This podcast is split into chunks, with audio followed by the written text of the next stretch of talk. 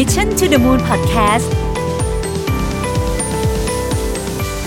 สวัสดีครับยินดีต้อนรับเข้าสู่ Mission to the Moon Podcast Trend Monday นะครับคุณอยู่กับรวิธานอุตสาหะครับ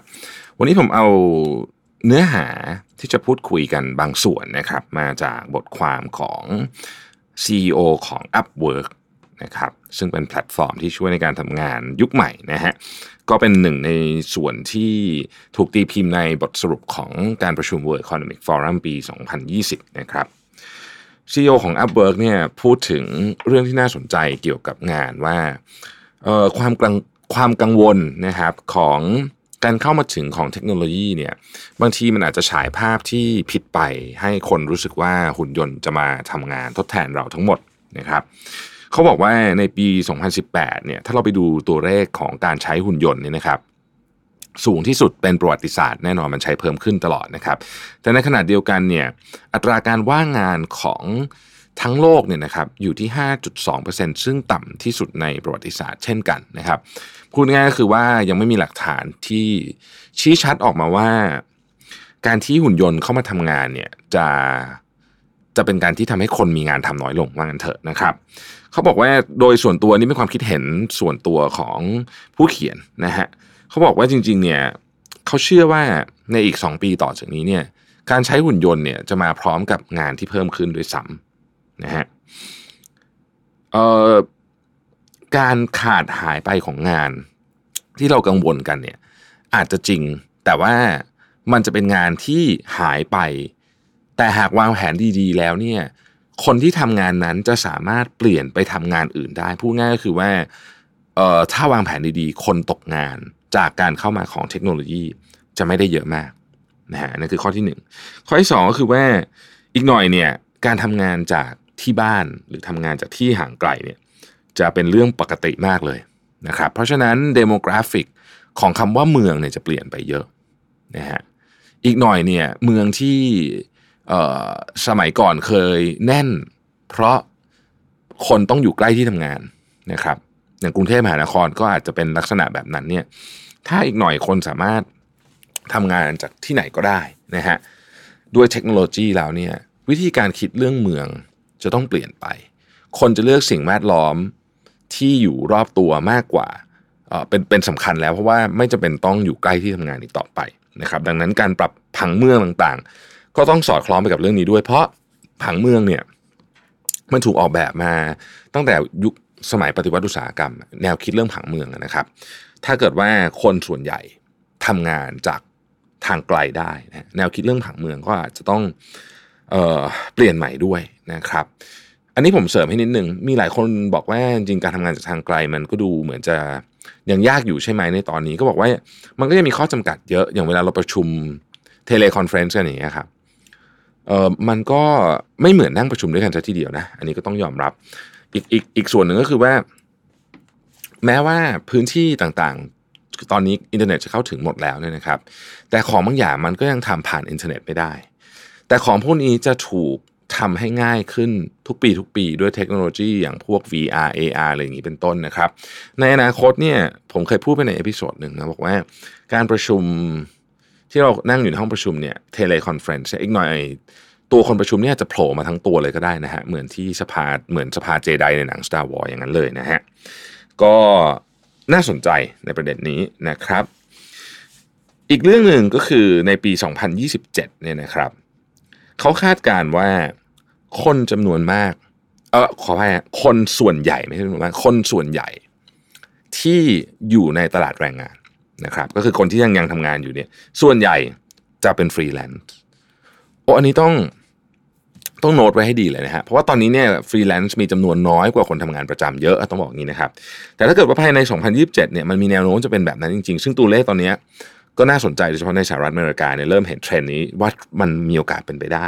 นะครับวิธีคิดเรื่องการออกแบบผังเมืองผลตอบแทน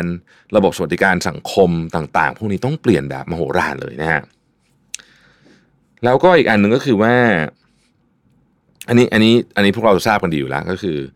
เทคโนโลยีเนี่ยมันเปลี่ยนตลอดเพราะฉะนั้นการเรียนรู้สกิลใหม่ๆต้องทำให้ง่ายและต้องทำให้คนรู้สึกอยากเรียนตลอดเวลาพูดง่ายๆคือว่าถ้าเกิดว่าประเทศไหนนะครับ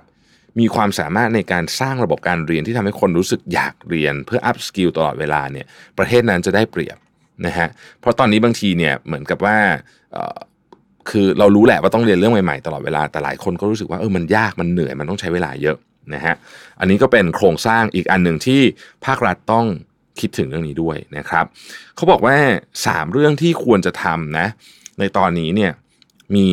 1 rethink education นะครับ2ก็คือ change worker protection from safety net to trampoline นะฮะแล้วก็3 provide people with more freedom and flexibility เราจะลงรายละเอียดกันทีละข้อเลยนะครับ rethink education นะฮะเขาบอกว่าอย่างนี้ฮะคือเทคโนโลยีมันเปลี่ยนเร็วมากเพราะฉะนั้นเนี่ยการเรียนรู้สกิลใหม่ๆเนี่ยมันต้องถูกเรียนแบบง่ายนะครับมันต้องถูกเรียนแบบง่ายดังนั้นเนี่ยกระบวนการในการคิดเรื่องการเรียนรู้สกิลใหม่ๆเนี่ยนะครับจึงต้องเปลี่ยนไปนะฮะเขาบอกว่าทักษะไม่ใช่ใบปริญญาจะกลายเป็นของที่สำคัญสำหรับอนาคตนะครับคือบางทีเนี่ยเขาบอกว่าไม่ได้หมายความว่าจะไม่ให้เรียนมหาวิทยาลัยหรืออะไรแบบนี้แต่ว่าการเรียนเนี่ยต้องโฟกัสไปที่สกิลที่ถูกนำมาใช้งานได้จริงๆแล้วก็ทันสมัยต่อเวลาด้วยนะครับเขาบอกว่าระบบการเรียนการสอนของเราเนี่ยยังไม่ได้ถูกใส่วิธีคิดแบบนี้เข้าไปเยอะมากนักนะครับรวมถึงสกิลที่เป็นสกิลที่เรียกว่าเมตาสกิลอย่างเช่น entrepreneurship teamwork curiosity นะฮะความอยากรู้อยากเห็น adaptability สกิลในการปรับตัวพวกนี้ต้องถูกสอนอยู่ในระบบการเรียนมาตรฐานด้วยนะครับแล้วก็สิ่งสำคัญก็คือภาครัฐนะฮะต้องลงทุนในการศึกษาไม่ใช่เฉพาะคนที่อยู่ในโรงเรียนเท่านั้นคืออย่างสมมติกระทรวงศึกษาธิการเนี่ยเราเน้นคนที่อยู่ในระบบถูกไหมฮะแต่ว่าตอนนี้ภาครัฐและเอกชนต้องร่วมมือกันลงทุนในการให้ความรู้กับคนที่อยู่ในตลาดแรงงานแล้วด้วยเพื่ออัพสกิลและรีสกิลทีนี้คนที่อยู่ในตลาดแรงงานแล้วเนี่ยมันยังไม่มีระบบที่ชัดเจนว่า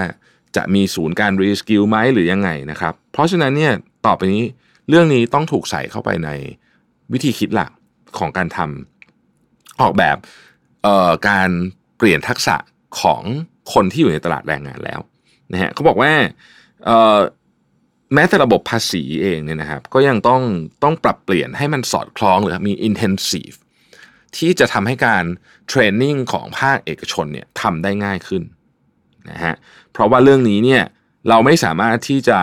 ให้ความรู้กับคนเพียงแค่คนที่อยู่ในระบบการเรียนอย่างโรงเรียนหรือมหาวิทยาลัยได้มันไม่พอแล้วก็มันไม่ทันด้วยพูดง่ายก็คือว่าขอบเขตความรับผิดชอบของภาครัฐในเรื่องของการเรียนรู้เรื่องใหม่ๆเนี่ยมันจะขยายออกไปถึงผู้ใหญ่หรือคนที่ไม่ได้อยู่ในระบบการเรียนแบบมาตรฐานด้วยนะครับอันที่2เขาบอกว่า change worker protection from safety net to trampoline นะเขาบอกว่าระบบตั้งแต่ภาษีนะครับระบบประกันสุขภาพระบบเรื่องของ unemployment ต่างๆพวกนี้เนี่ยหรือแม้แต่ระบบบำนาญของข้าราชการเองเนี่ยถูกคิดมาตั้งแต่สมัยยุคปฏิวัติอุตสาหกรรมซึ่งมันไม่เวิร์คกับตอนนี้แล้วนะครับตอนนี้เนี่ยเวลาถ้าเราเห็นแนวโน้มว่าใครจะมีโอกาสตกงานการให้เงินตอนตกงานก็เป็นเรื่องสำคัญเขาจะได้มีดำรงชีวิตต่อไปได้แต่สำคัญกว่านั้นก็คือคุณจะสอนให้เขากลับไปหางานใหม่ได้ยังไงซึ่งพาร์ทนี้เนี่ยมันจะต้องถูกใส่เข้าไปในระบบ workers protection ไม่ใช่แค่ว่าโอเคเรามีระบบประกันสังคมถ้าเกิดคุณป่วยคุณไม่สบายคุณมีไปรักษาได้คุณตกงานคุณได้เงินเดือนไม่ใช่แค่นั้นแล้วต้องคิดว่าแล้วเราจะส่งให้คนนี้กลับเข้าไปในระบบของการทำงานได้อย่างไรนะครับพูดง่ายๆคือเหมือนแทมโพลีนต้องเด้งกลับเข้าไปได้เด้งกลับเข้าสู่ระบบการทำงานได้นะครับเรื่องของ universal basic income ซึ่งเป็นเรื่องที่คนถกเถียงกันเยอะมากเนี่ยนะฮะก็เป็นเรื่องที่ต้องกลับมาคิดจริงๆว่าอยากจะทำกันจริงหรือเปล่าแล้วทำแล้วมันจะเวิร์คแค่ไหนนะครับถ้ามีโอกาสผมจะพูดถึงเรื่อง universal basic income